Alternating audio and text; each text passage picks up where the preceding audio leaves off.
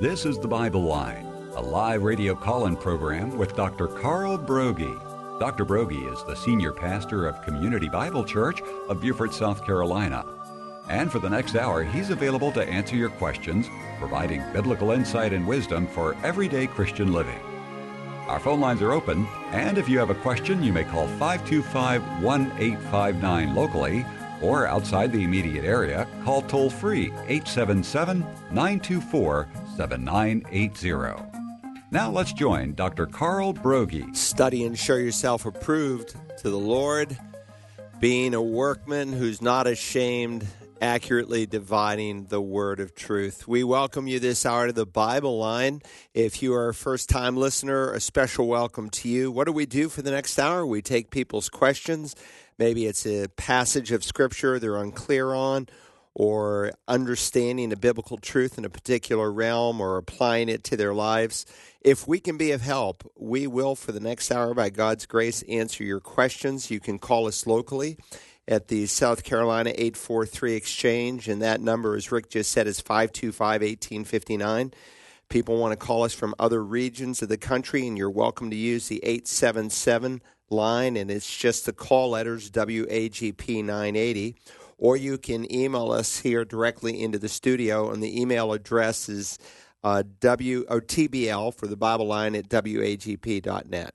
You know, Pastor, uh, that opening verse that you use from 2 Timothy yes, 2.15, yes. Um, we are having an amazing speaker in our World Missions Conference yes. on Thursday, October 13th, H.B. Charles. Yeah. And he has a ministry uh, in Jacksonville called Cutting It Straight, which is taken really from that same dividing the word of God. It, it's, it's a different it, rendition. Yeah, it's actually an agricultural term that Paul uses there, and that's pretty close to a literal rendering of the Greek text. So yeah, we're we're to cut the row straight, so to speak. We're not to deviate to the left or the right.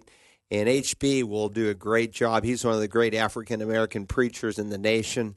He'll be here on Thursday night. Todd Friel will be here on Wednesday night. He's heard on this station every day at uh, 4 p.m. and on about a thousand stations across the nation. And then Tommy Ice, he will be our uh, central speaker on Friday night and then twice on Sunday morning. He's the uh, president of the Pre Trib Research Association a great, great Bible scholar. Uh, you don't want to miss him either. So, and a lot going on during the week with missionary interaction, meeting in homes and various places, lunches, uh, breakfasts, all kinds of things. We've got an amazing opening night, October 12th at 6:30. We've got a parade of missionaries. The flags are going to be flying all over, and uh, we've even got a bagpiper. Yeah, that's going to be cool. So uh, I think we have about 150 coming in at last count. And so we're excited post COVID to have this event back, and the various nations that will come, their flags will be represented as uh, as they enter into the auditorium on Wednesday evening. You should bring your children. Uh, when when men of God come to a town, even if it's not a community Bible church, if they're reputable people, you should try to expose your children to such events because that's that's important in their spiritual growth. All right, well, we've got a number of questions this morning, and our first comes from Jackson, Michigan. Abby would like to know in response to the issue of transgenderism, I've heard people say God makes mistakes when creating people. It's obvious. Just look at all the people born with the disorders and missing limbs and such. Those people certainly aren't perfect, and some people are born in the wrong gender because God didn't create them perfectly, so they have to take the initiative and fix that. My answer has always been that we live in a fallen world stained by a sin, and that's why some people are born with genetic disorders and such. But I'm realizing I don't have a very good response to the issue of transgenderism. I don't believe God can make mistakes when creating, but some psychologists would argue that people do suffer from a disorder of believing they are in the wrong body and they must transition to the other gender if they are to live another day. How is transgenderism different from physical disorders? I would love to hear how you'd respond to someone saying that transitioning to the opposite gender is simply fixing a mistake on God's part or creating someone in the wrong gender. Well, God doesn't make any mistakes in His creation. He is sovereign over it, even over a fallen universe. There are certainly uh, malfunctions in the human body that sometimes people are born with. Uh, because when creation, when man fell, creation fell with it. Even our bodies, they're not like God originally intended them for be to be, and they'll certainly they're not in the same state as someday they will be. And so God has a great plan uh, for His people, and we have much to look forward to. The Scripture says that when Jesus comes, we will see Him and we'll be like Him. And so we will be in resurrection bodies that are totally changed and transformed and will never be the same. But by the way, this is like an important question. I don't care if your kids are homeschooled, if they're in a Christian school, uh, they are going to meet peers who think very, very different from the biblical worldview. We're living in a depraved mind culture. We are under God's uh, current wrath. There are different expressions of wrath in the scripture. There's eschatological wrath that you will see, for instance, during the time of the Great Tribulation. There's cataclysmic wrath that you have read about, like in the day of the Great Flood or when Sodom and Gomorrah was judged. Uh, and then, of course, there's eternal wrath, but there's also a current expression of wrath, the wrath of God that is being revealed. And when a nation, when a people, when a world rejects the living God, then God gives them over. And so in Romans 1, we are seeing the three God gave them over expressions being lived out to a depraved mind. And ultimately, when a people lose their morals, they lose their minds. They think in a twisted way. Uh, immoral lifestyles always lead, lead to ultimate insanity, just craziness. And so we have even quote unquote churches that are not churches at all that are, you know, promoting transgenderism. They have uh, drag queen reading hours, even here in the great state of South Carolina. And so, this whole idea of um, transgenderism, homosexuality, uh, protective sex, it's being taught to children uh, in the grammar schools across the nation. And don't think that South Carolina is void of this. We may not want to think that it's not here, it is here. And I don't care what people say in reference to Beaufort County, I know what I hear in my pastoral office and what people are being taught by uh, their, their teachers. And look, when you start teaching little children that transgenderism and let's just define some terms here. Again, they're speaking here not that God created two genders, male and female, as the scripture affirms. They would argue that when you have a baby, while biologically the child may say be a male or a female, in terms of their gender, well, you don't know. And so sometimes you ask new young parents what what you have, and they say, "Well, we don't know." Because they don't know supposedly whether this is going to be a male or a female in terms of their gender. But listen, gender is not determined in terms of by uh, gender is not determined between your ears; it's determined between your legs. And I don't mean that offensively, but that's just the truth. And that's what the scripture teaches. And we need to protect our children because when children are being taught transgenderism in the high schools, in the grammar schools especially, you know, kindergartners are being taught this garbage. Look, a, a, child in kindergarten will believe there's a Santa Claus, and they'll believe it with all their heart that there's this fat man with a long white beard who travels the world and delivers presents down every chimney. And if you teach them that your biology, your gender is not determined at your birth, they'll believe it. And so God uh, warns against this. And so I don't care what kind of environment your children are in, you can ask them, well, do you think transgenderism is wrong? And they may say, yes. Well, can you defend that biblically? You need to be able to defend it biblically. Your children need to be able to go to the Word of God and to say, well, this is what God says. So God created two genders, not a hundred genders. He created them male and female in His own image. Uh, in Deuteronomy 22 and verse 5, uh, Moses said, "A woman shall not wear uh, a woman shall not wear man's clothing, nor shall a man put on a woman's clothing." And by the way, this verse assumes there's only two sexes. For whoever does these things is an abomination to, to Yahweh, the Lord your God. And again, interestingly, this word abomination is also associated with homosexuality and it's also associated with bestiality. Um, so it's just it's just an evil. So God is giving a prohibition here against a form of uh, androgynous behavior, or what we might call gender fluidity or transgenderism. Uh, you you want to interrupt me, Rick? You oh no, I, I just uh, the next question is pretty much along the same lines, but you're already beginning to answer. Yeah. It. So um, God created man in His own image, in the image of God, He created him, male and female. Um, he created them. Now I know maybe we can be a little more sophisticated in terms of how we express quote unquote gender fluidity. Uh, we have drugs that doctors can give to teenagers and even to young children, depending on the state that you're in and what the legalities are.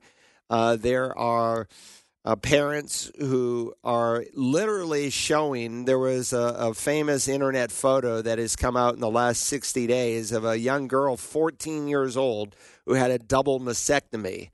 And the mother was standing next to her new quote unquote boy in order to brag. You know, 20 years ago, this would be con- considered child abuse. I mean, this is wicked. And for the President of the United States to stand up and to say that, you know, I've got the back of transgender children and he's affirming this lifestyle, he has a depraved, wicked mind. And listen, he carries a lot of weight. When the President of the United States says this is okay and your children are not convinced that this is evil, then it's essentially important that you take them to Scripture and uh, help them to understand what God says. The Lord said, you know, if you harm a little child, it's better for a heavy millstone to be tied around your neck and drowned in the deepest sea. And if you have the New American Standard and you go to that particular verse, you will see there's a little one in front of heavy millstone that will take you out to the margin. And in this case, it gives you a literal rendering of the Greek text. And it says literally in the Greek, a millstone turned by a donkey.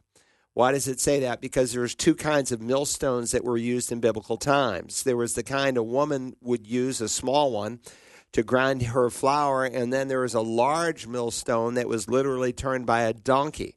Now, the method of execution for Jews was not a millstone, uh, it was stoning.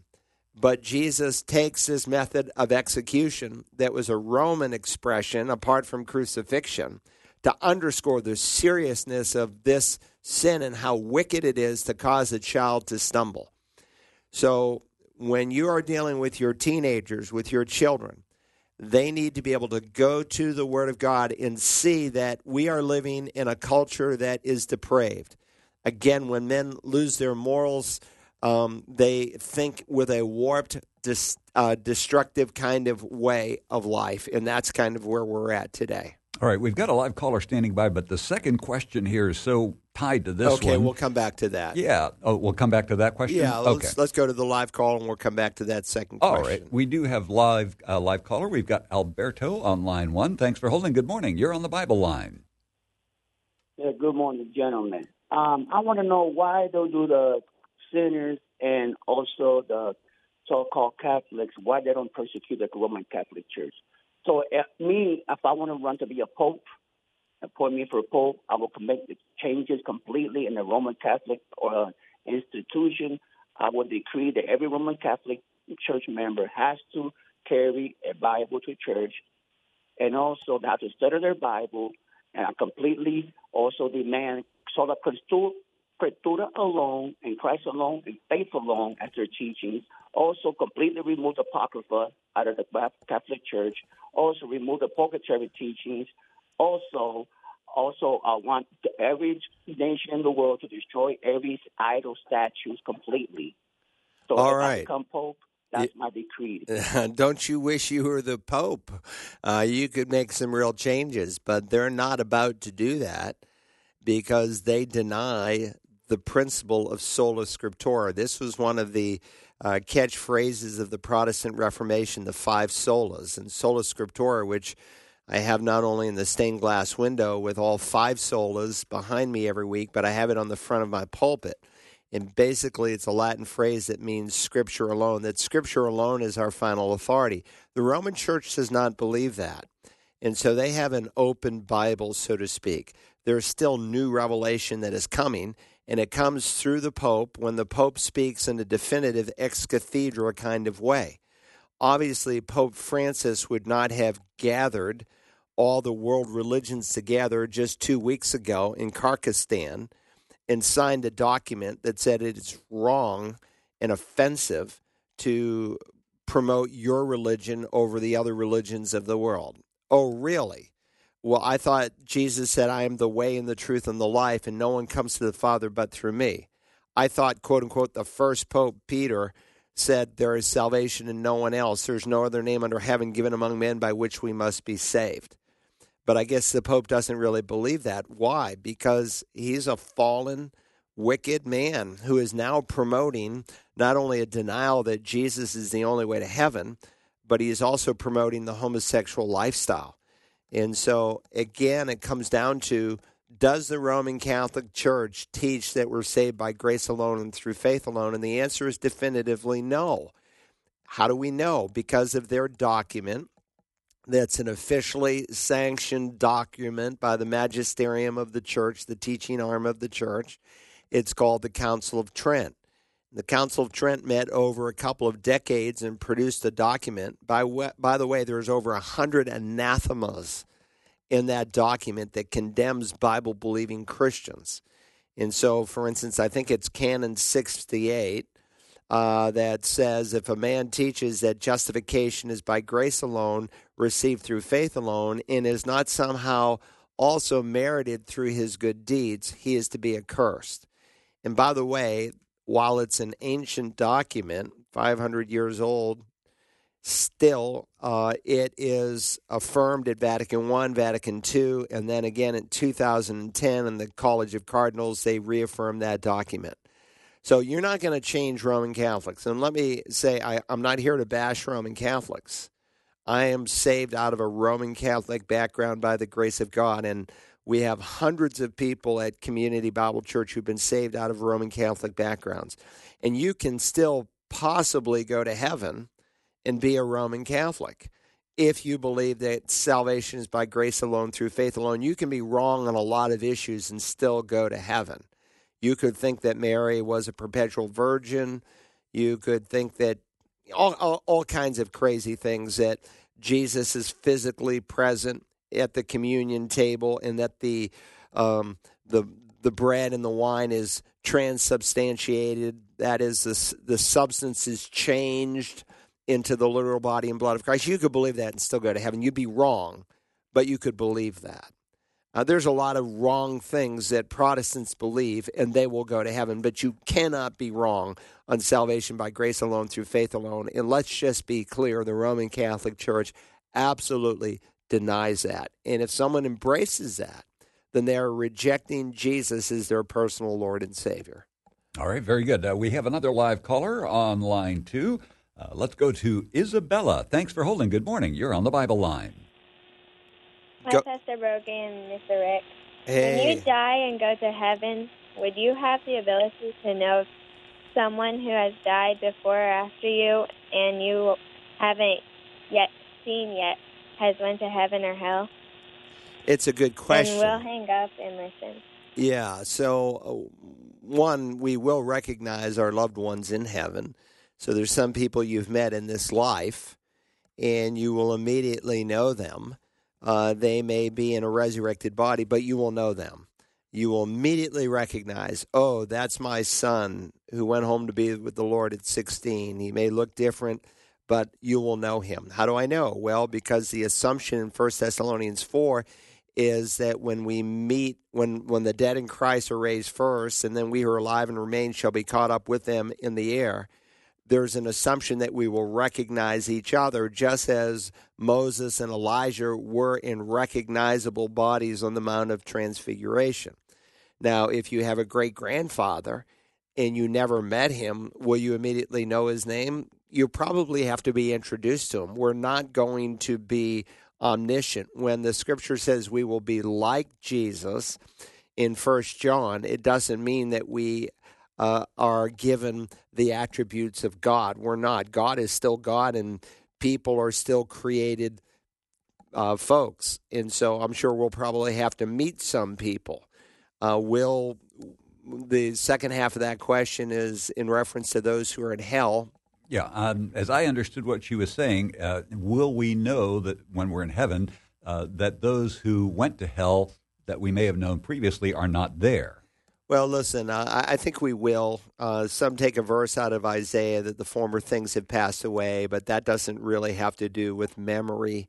Some people would argue, well, if we knew, you know, dad or mom or, you know, grandpa was in hell or my brother was in hell or, you know, that would make heaven a little bit more like hell. And no, you will be in a resurrected body and you will have in any without any hindrance a full knowledge of what's right, what's wrong, and you will see those whom God sends to a place of eternal retribution as a perfect expression of justice. And you will even praise God for who He is, that He is a just God. Um, now, that may be hard for our little finite minds to absorb now, but this is one reason why we need to share the gospel now. Next week may be too late for someone. And so it's essential that we are faithful with the gospel message. I had a staff member who whose wife just lost her brother and really a, a young man um, just died in his sleep. You know, we, we don't know when God is going to take someone. And so we need to be ready to share the gospel when God gives an open door. We don't need to kick the door down and force it, but if God gives the opportunity, we should walk through it. All right, very good. 843 525 1859 if you have a question on today's Bible line. And uh, the next question, Grace from Bluffton asks, is very much akin to the first question you answered, but we'll go ahead and answer, ask it anyway. Is sexual orientation fixed? Are people born gay at birth? I know everyone has different temptations they struggle with. Is wanting to live a gay lifestyle simply a temptation one has to deal with for his or her life? If God is so clear that living a gay lifestyle is wrong and that's a sin, why would he create someone who is gay? This is a question I've recently been wrestling with as I encounter more people, even in the church, who are saying that being gay is okay because you're born that way and you can't change who you inherently are or who God made you to be being gay is okay because you were born that way. There's a little rhythmic uh, expression there yeah. that Grace uh, writes us with. She's a poet and doesn't know it. In either case, the answer is it's not okay to be gay.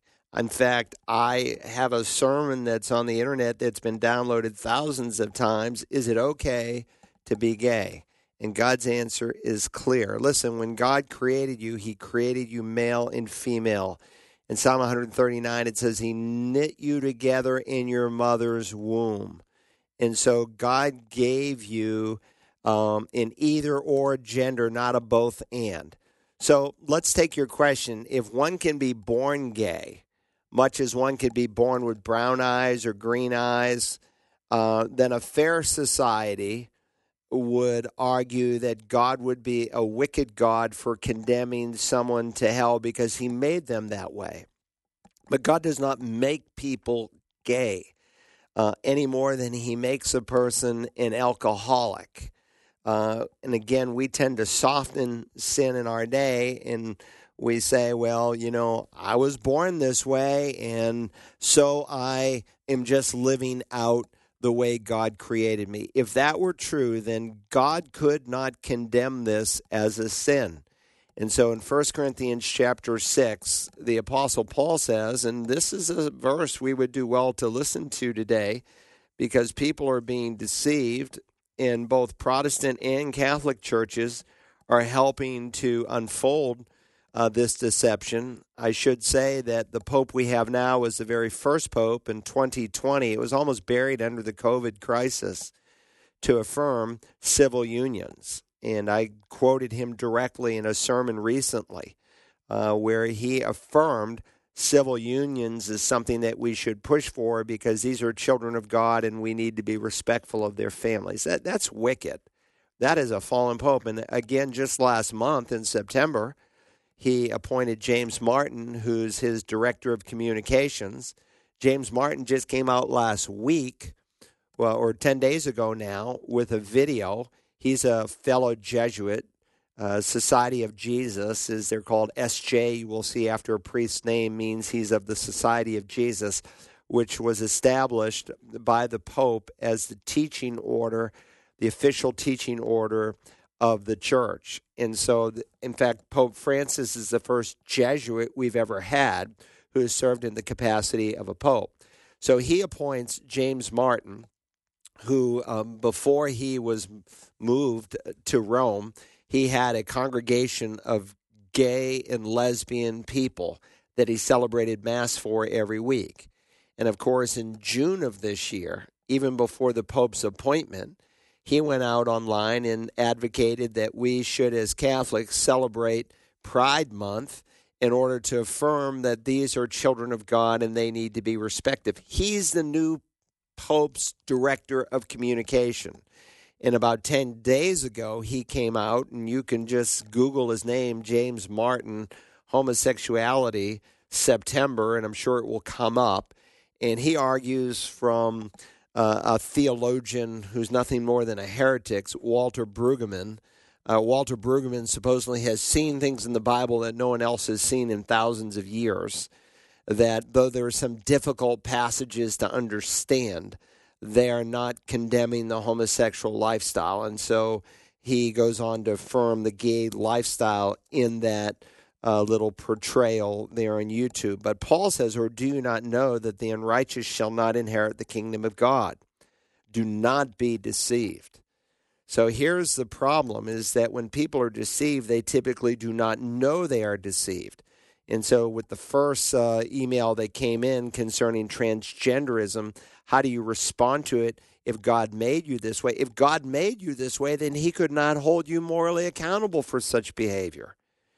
And, it, you know, it would be more like a, a blue eye, brown eye uh, problem, which is not a problem at all because that's the way God creates people. Or do you not know the unrighteous shall not inherit the kingdom of God? Do not be deceived. Neither fornicators. That's the word porneia. Um, we get our word pornography from it. And the word can be used in different contexts. It can refer to general um, immorality of one kind or another, or it can refer specifically, contextually, to premarital sex. Uh, someone wrote me not long ago and they said, I know the Bible condemns adultery, but it doesn't seem to condemn fornication. Yes, it does. It condemns both. And so their argument was that porneia can mean just a broad sweep of sexual immorality. Can, but not always. Context is everything. So when the Pharisees in John 8 said to Jesus, We weren't born of porneia, they're using it in a very specific way that you're here because Mary was involved in an illegitimate relationship during the betrothal period. Or Jesus himself will say, Out of the heart of man comes porneia, fornication, moicheia, adultery. Obviously, he's not repeating himself. He's speaking of two different things. So he speaks of neither fornicators nor idolaters. Idolatry is anything you put above God. Uh, Paul can say that sexual immorality is idolatry, and that's where many people are at. They're worshiping the God of sex. They've created this idol that they live and serve, though about a third of the world still literally, physically bows down to objects as expressions of worship. So idolatry can take on that form, but Paul can also say to the Colossians, greed is idolatry, nor adulterers, that's extramarital sex, nor effeminate, nor homosexuals. By the way, the message, which is a heretical translation of the Bible, if you own it, unless you're using it for illustration purposes, you should throw it away. You wouldn't want your children to get a hold of it because uh, very creatively, this so called uh, Bible scholar, who was no scholar at all, left out effeminate and homosexuals in his list in the message. Effeminate is a word that refers to male prostitutes, or what we might say the passive partner in a homosexual relationship. Homosexuals, nor thieves, nor the covetous, nor drunkards, nor revilers, nor swindlers shall inherit the kingdom of God. So God is very, very specific. So you cannot blame it on environment. You cannot say that God made you this way. Just like being a thief is a choice that people make. Living and acting out a homosexual lifestyle is a choice that people will make. And God is simply saying is if this is the direction of your life, then you have proof positive that you've never been born again. And this is why Sam Allberry He's a Anglican priest, and he has been given all kinds of uh, platforms here in the United States by evangelicals. Nine Marks Ministry uh, interviewed him, and I could have strangled the president of Nine Marks and said, "Man, what, what's your problem?" This guy is affirming that you can have same sex attraction and be in the center of God's will. No, that is to be repented of, just like homo- heterosexual lust is to be repented of. Uh, when, um, you know, there's a conference that's put out by the PCA, it's called the Revoice Conference. And when you have leaders in that conference bringing him on, and I just spoke um, in the last four months with the president and CEO of a major Christian organization, and I said, Why do you have Sam Allberry speaking at your conference? We use your ministry, and you are pushing me not to use it. Well, I didn't think there was a problem. Well, man, if you have a person on your platform teaching your leaders about critical issues, you're giving endorsement to pretty much everything they teach. And I know there can be difference on secondary issues, but this is not a secondary issue. This is a moral issue. And so, listen, the sin of homosexuality here in 1 Corinthians 6, it's listed right next to theft. And just as there are no genetic reasons for stealing and there's no genetic excuse for being a thief, there's no genetic excuse for being a homosexuality, being a homosexual. And it's blasphemous to say that this moral wickedness is something that God put in you. That's sheer blasphemy. That is defaming the name of a holy God who does all things well. And I would hate to meet the living God with that kind of thought process. But I also need to say with the next verse, such were some of you but you were washed, you were sanctified, you were justified in the name of the Lord Jesus Christ in the Spirit of God. Paul is simply saying in the Corinthian church, there are people who are saved out of fornicating, adultery, homosexual, thieving, covetous kinds of lifestyles, and they are now members of the kingdom of God because God saved them, set them apart, imputed Christ's righteousness to them and is changing them as new creatures in Christ Jesus? Good question. Let's go to the next. 843 525 1859. If you have a question on today's Bible line, we have Eleanor on line one. Thanks for holding. Good morning. You're on the Bible line. Good morning, Pastor Carl. Um, this is sort of a technical question. I wanted to get a set of Old Testament commentaries, a, a set that, that more or less uh, uh, treats every verse.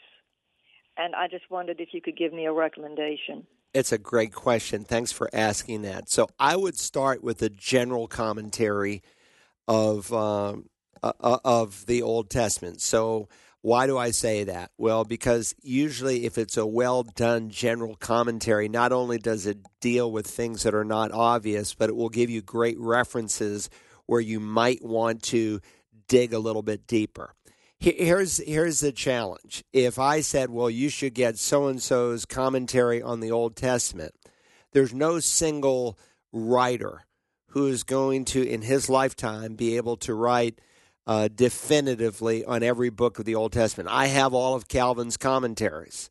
Uh, of course, he wrote one on every book of the Bible except Revelation, but still, um, you know, it's what they are uh, some of them are a little bit more in depth than others, but you can't write a commentary on every book of the Bible and do it with excellence. Uh, I have a professor at Dallas Seminary who spent 20 years doing Luke Acts, and it's a good job, but it took him 20 years to do the Gospel of Luke and the book of Acts and it would definitely be a good work. So I would start with something like the BKC. That stands for the Bible Knowledge Commentary. It's been in print since the 1980s.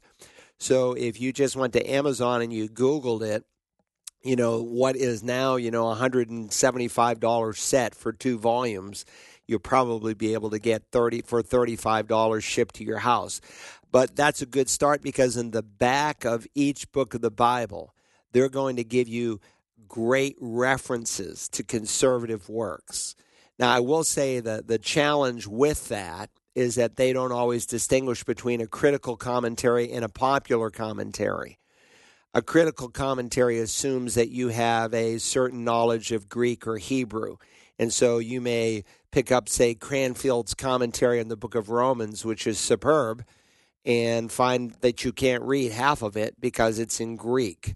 And there's an assumption that you have a knowledge of Greek. But still, they're going to list a lot of great works with names that you will recognize and these are good works that you know you might want to purchase for that particular book i have bought whole sets and sometimes i've bought them just because you know they're offering a special to pastors and usually every time i do that i'm disappointed there might be you know five or six volumes out of the whole set that was created that are stellar, and the others, well, I, will probably never read them again. They were just a waste of time.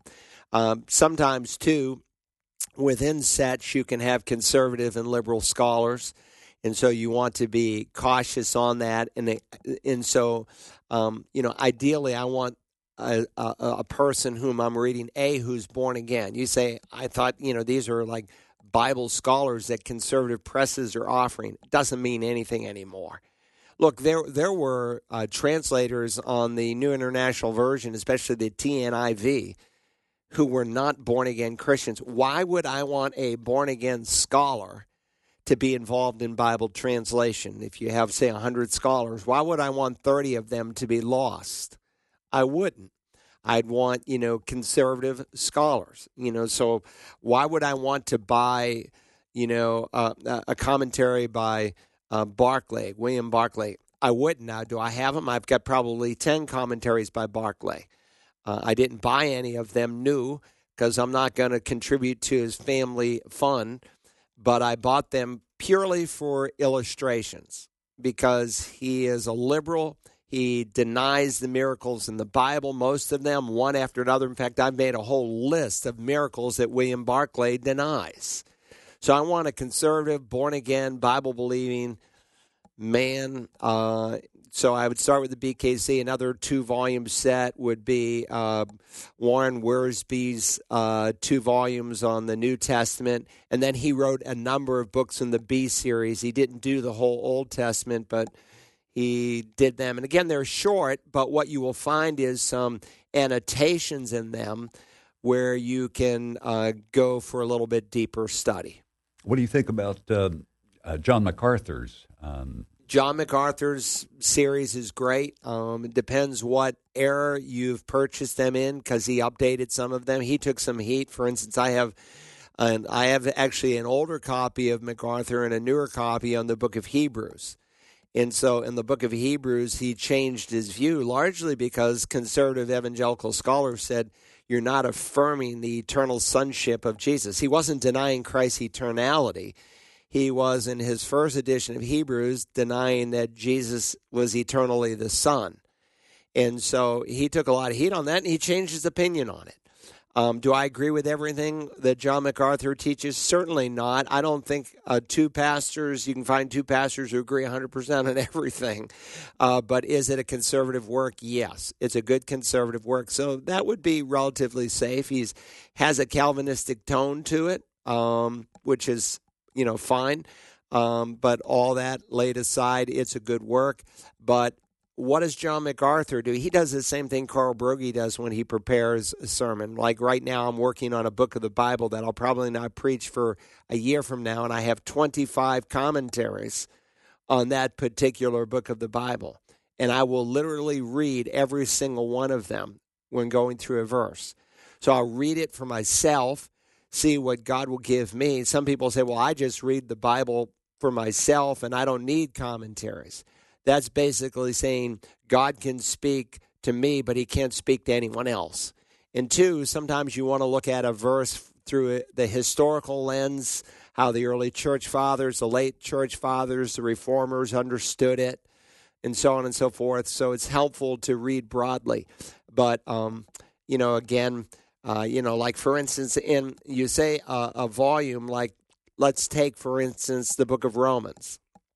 I have um, in the book of Romans, I, I, probably have 75 commentaries. I have Martyn Lloyd-Jones, uh, I think it's five volumes, but that's just a, a, a, matter of chapters that he covers. I have Barnhouse's um, uh, three volumes. It's three or four volumes, and again, he's just covering a few chapters. Barnhouse took 25 years to preach the book of Romans, and so they gave you a snippet of some of uh, of one section from Romans. Now, would I spend 25 years on Romans? No. Could I? Yes. Would I want to? No, because I want to teach the whole counsel of Scripture. John MacArthur spent most of his life preaching the New Testament, very little of the Old Testament, uh, which is what he felt God had called him to do. I usually rotate between an Old Testament, New Testament book. So again, uh, I would start with the BKC. I'd start with Wiersbe. You'll get a good bibliography such that if you want to study then a particular book of the Bible, go to the bibliography at the back of each book, and I think you'll find that very helpful. Let's go to the next question. All right, 843 525 1859. If you have a question on today's Bible line, we have James on line two. Thanks for holding. Good morning. You're on the Bible line. Good morning. Um, this question is regarding the last sermon uh, preached, which was really good. I've heard it twice. Um, but you stopped right at the verse I was kind of interested in hearing your thoughts on, and that was when John um, was looking at the woman riding on the beast, and it said he wondered with great wonder, and then the angel told him, uh, said, "Why are you, why are you doing, or why are you wondering?" and I just uh, wanting your thoughts on what was he was he focused on the wrong thing, or was this just um, the angel was directing him onward to what he was about to reveal? It's a good question, James. And by the way, in case you're interested, um, I have preached 72 hours on the book of Revelation, and I cover this in detail in terms of this chapter. I, I think I spent two or three messages on Revelation 17. And for those who are just tuning in, I am doing a series on entitled God's Prophetic Schedule. And so I am looking at the highlights of the prophetic schedule, and in a few places we're zooming in. So we are looking uh, currently at the Olivet Discourse. It's Christ's longest answer to any question he was ever asked. Peter, James, John, and Andrew on the Mount of Olives. And when we came to verse 15, the abomination of desolation, I've kind of zoomed in on that. And this will be the last of four messages zooming in on the abomination of, of desolation, what it means, what its implications are, and so forth. But here in Revelation 13 and verse 6, excuse me, Revelation 17 and in verse 6, he said, I wondered greatly. And the word, interestingly, for, for wonder here is thauma. Uh, you could kind of paraphrase it in modern vernacular I was blown away, thaumazo. I was blown away. Uh, he's just like absolutely astounded over what he has seen. And the angel says, Why do you wonder? I will tell you the mystery of the woman and of the beast that carries her, which has the seven heads and the ten horns. The beast that you saw was and is not and is about to come up out of the abyss and to go to destruction. And those who dwell on the earth, whose names have not been written in the book of life from the foundation of the world, will wonder when they see the beast that he was and is not and will come here is a mind which has wisdom, the seven heads. And so he's going on. He's like, wow, man, what is this? And how is it that he understands at this point that there is a, a bleeding together of religious Babylon and economic Babylon? And that the fact that the two have come together, it's amazing to him. And then the angel goes on and he begins to explain the specifics of how it will unfold. And of course, in the 18th chapter, uh, the ultimate destruction as um, both are destroyed. So, uh, again, that's the real short answer, but it's all on message at uh, searchthescriptures.org. Click on Revelation. When you're out cutting the grass, you can listen to these uh, various messages on Revelation, but uh, listen for a more detailed answer. Go ahead. Let's go to the next one because we're getting behind. Here. All right. Marie from Savannah would like to know your opinion of the book Is Atheism Dead by Eric Metaxas. Eric Metaxas is a good guy, sometimes a little bit controversial, can have a little bit of a uh, charismatic uh, slant on some issues. Uh, but he is a good guy and uh, he loves the Lord, and he's done another work that I think is a good read. Um, he basically starts by giving some scientific evidence and analysis for God is the creator, and he reminds the reader that Christians are not alone. Um, I don't know how many are in it today, but there's an organization called the Institute for Creation Research. And there was at one time, at least in the 80s, where they boasted they had some 10,000 scientists born again Christians. Not all of them; some of them were not Christians, but they believed the uh, that the scientific evidence pointed to a creator. And so he looks at that, and he then underscores the accuracy for the Bible, both historically and archeolo- in with archaeology. That there's never been a quote unquote mistake or error that has been found in Scripture. And then he reminds the reader that many of the evils done in the world and in recorded history have been done by atheists, whether it's a Hitler or a Stalin or Mao Zedong or whoever it might be. Um, here's my take. I'm not against the book written on why to believe in God, but many times Christians think that this is like the solution to doing basic evangelism that we need to be able to defend the existence of God. But may I remind you that the Bible devotes about one half of one verse. It's actually repeated twice Psalm 14, Psalm 50. The fool has said in his heart, There is no God. And when you come into the New Testament, you never ever see the apostles in evangelism defending the existence of God. They remind people of what is self evident. And it is self evident that God exists. Uh, Paul says through the creation around us, God's eternal attributes, his divine power, his eternal nature are clearly seen through what he has made. So men are without excuse. So no man can say, Is there a God? Does God exist? Because he knows there is a God. Um, he knows it through creation. He knows it through conscience. Romans 2.15. Gentiles, they are synonymous with pagans who have never seen the written law show the work of the written law expressed in their hearts, and that they either affirm or they deny what's right and what's wrong. How do they know what's right and what's wrong? Because God's law is written in their hearts. And so missionaries will go to various cultures, and though they've never seen the Ten Commandments, they very often have a moral code that is expressed. It's wrong to steal from your neighbor, it's wrong to murder someone.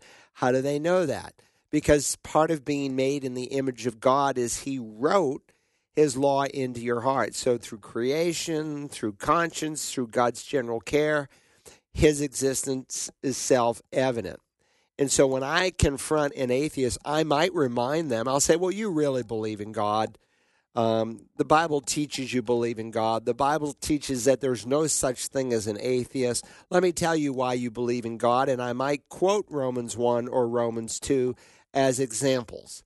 And if they say, Well, I don't believe in God, then I might say, Well, can I at least have the opportunity to share with you, since the Bible, since the invention of the printing press, has been the single most printed book in the world, can I at least share with you what the Bible teaches about salvation.